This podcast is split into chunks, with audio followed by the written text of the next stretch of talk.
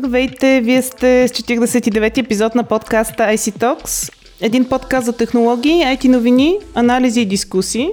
Аз съм Майя Бойчева, гост на IC Talks днес е Богомил Шопов, програмен менеджер в Citrix.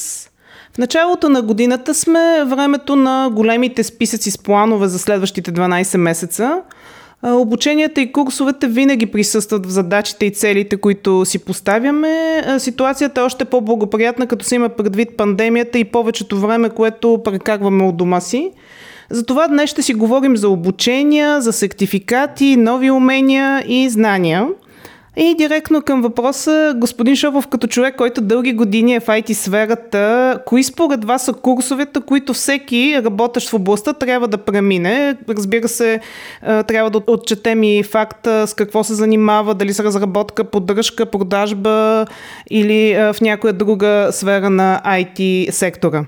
Здравей! Ако погледнем холистично на въпроса, всеки, който, който се занимава с IT, трябва, според мен, да научи нещо, на което доскоро почти никой не обръщаше внимание. И това е поверителността и сигурността. Как нашия продукт, например, събира данни на потребителите, за какво ги използва, ако е легално, дали е етично това, което правим с тях, как ги защитаваме, например, какви алгоритми учим с тях – това е обща тема, без значение дали някой се занимава с програмиране, с тестване, с поддръжка, продажби, маркетинг или с някаква друга дейност, която е релевантна към информационните технологии. Това не е вече само отговорност на правния тим, а лична отговорност на всеки един, който се занимава с IT. Аз мога да препоръчам един безплатен курс за това, ако е подходящо. Ако не, всеки може да отиде в любимата си търсачка и да намери такъв курс. Ако говорим по принцип, въпросите разбира се как да разберете върху какво да се фокусирате и да изберем нали, от цялото разнообразие достъпно онлайн.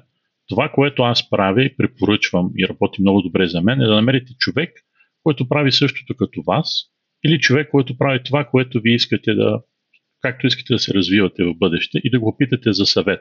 Много малко хора ще, ще ви откажат.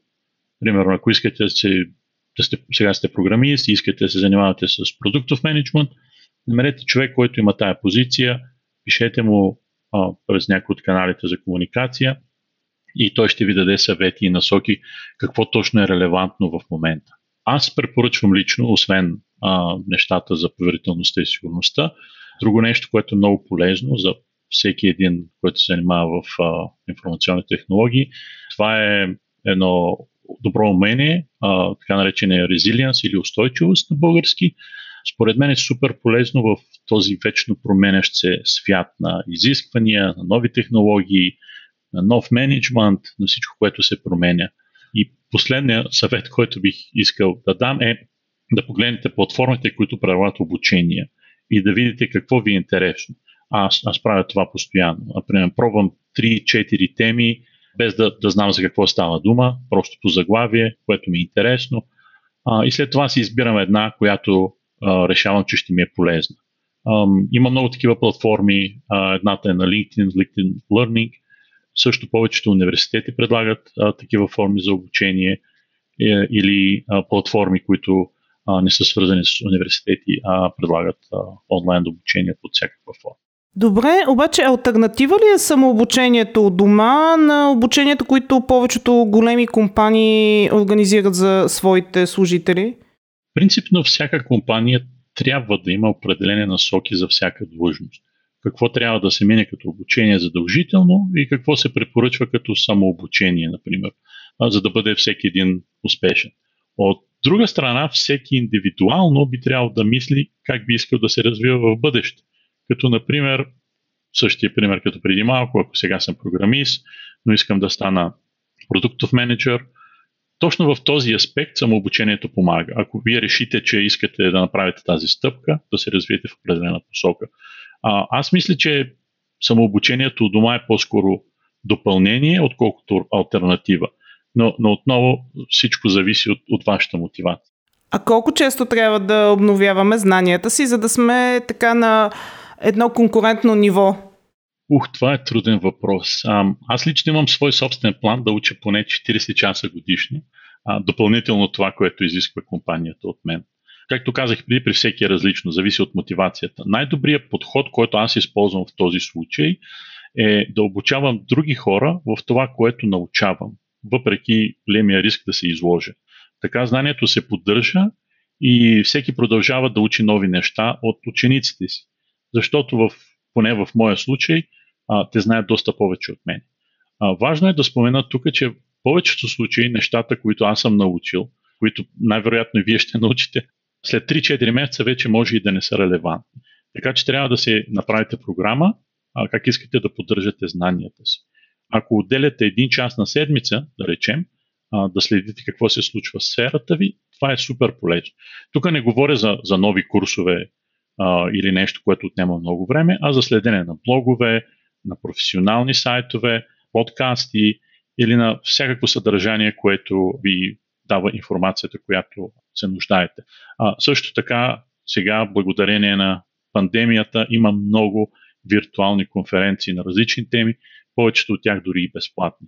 Обаче тук има опасност да влезем в един безкрайен цикъл.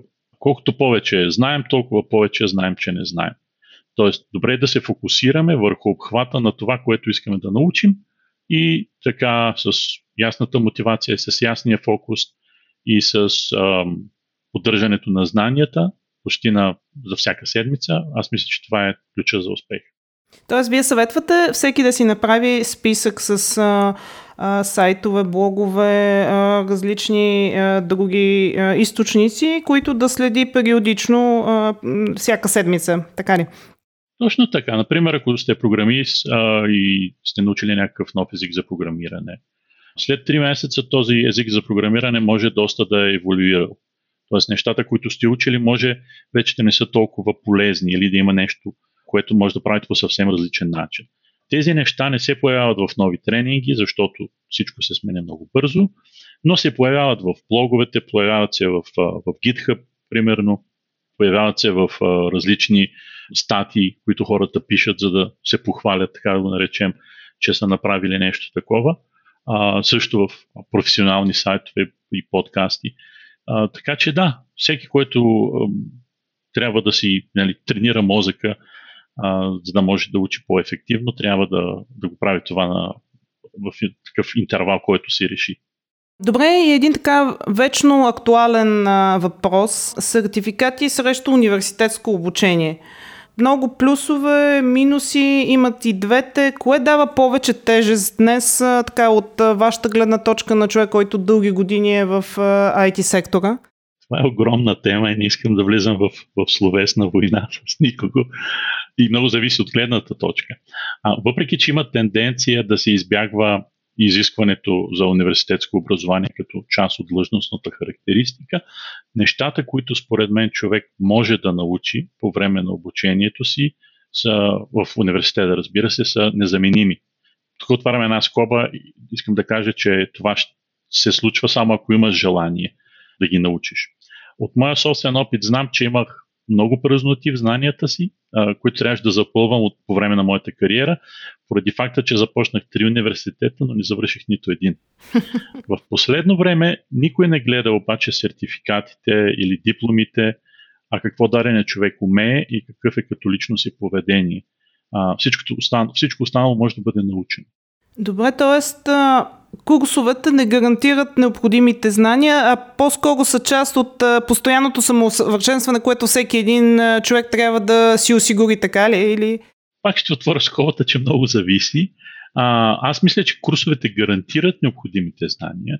Можеш да влезеш в абсолютно нова за тебе материя и само след няколко месеца и с постоянство, разбира се, разбира се, да започнеш да правиш неща, които те правят щастлив или с които си полезен. Всичко зависи от мотивацията и ако имаш желание да учиш и прилагаш знанията, това ще се случи. Обаче, ако ходиш на курс, само защото някой те е накарал да отидеш, а по-скоро ще си изгубиш времето и парите.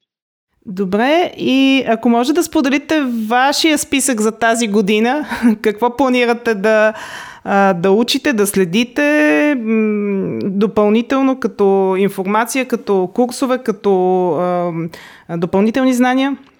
Аз тази година реших да се фокусирам изцяло а, на нещата около поверителността и сигурността, защото излизат а, всякакви нови материали и нови тенденции.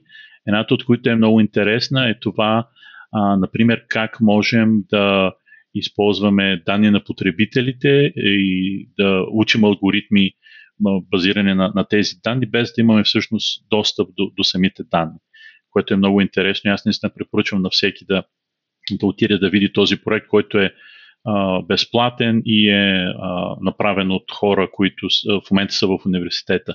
А, следващото нещо, което а, мисля аз да се фокусирам, а, е да продължавам да си развивам нещата около а, Agile, а, понеже това ми е нужно за работата. И също така очаквам а, фирмата, в която работя, да ми предложи такъв план, а, в който аз да видя те какво мислят, аз как мога да се развиваме в каква посока. Така че продължавам да си имам планът, отделям 40 часа а, на година да се самоусъвършенствам, но нещата се менят всеки път, понеже има нови и нови теми, които ме интересуват. Понеже споменахте, че и смятате да говорите с фирмата, към която работите, а, трябва ли по принцип служителите периодично да изискват от работодателя нови обучения, а, сертификати, нови курсове, които да минават?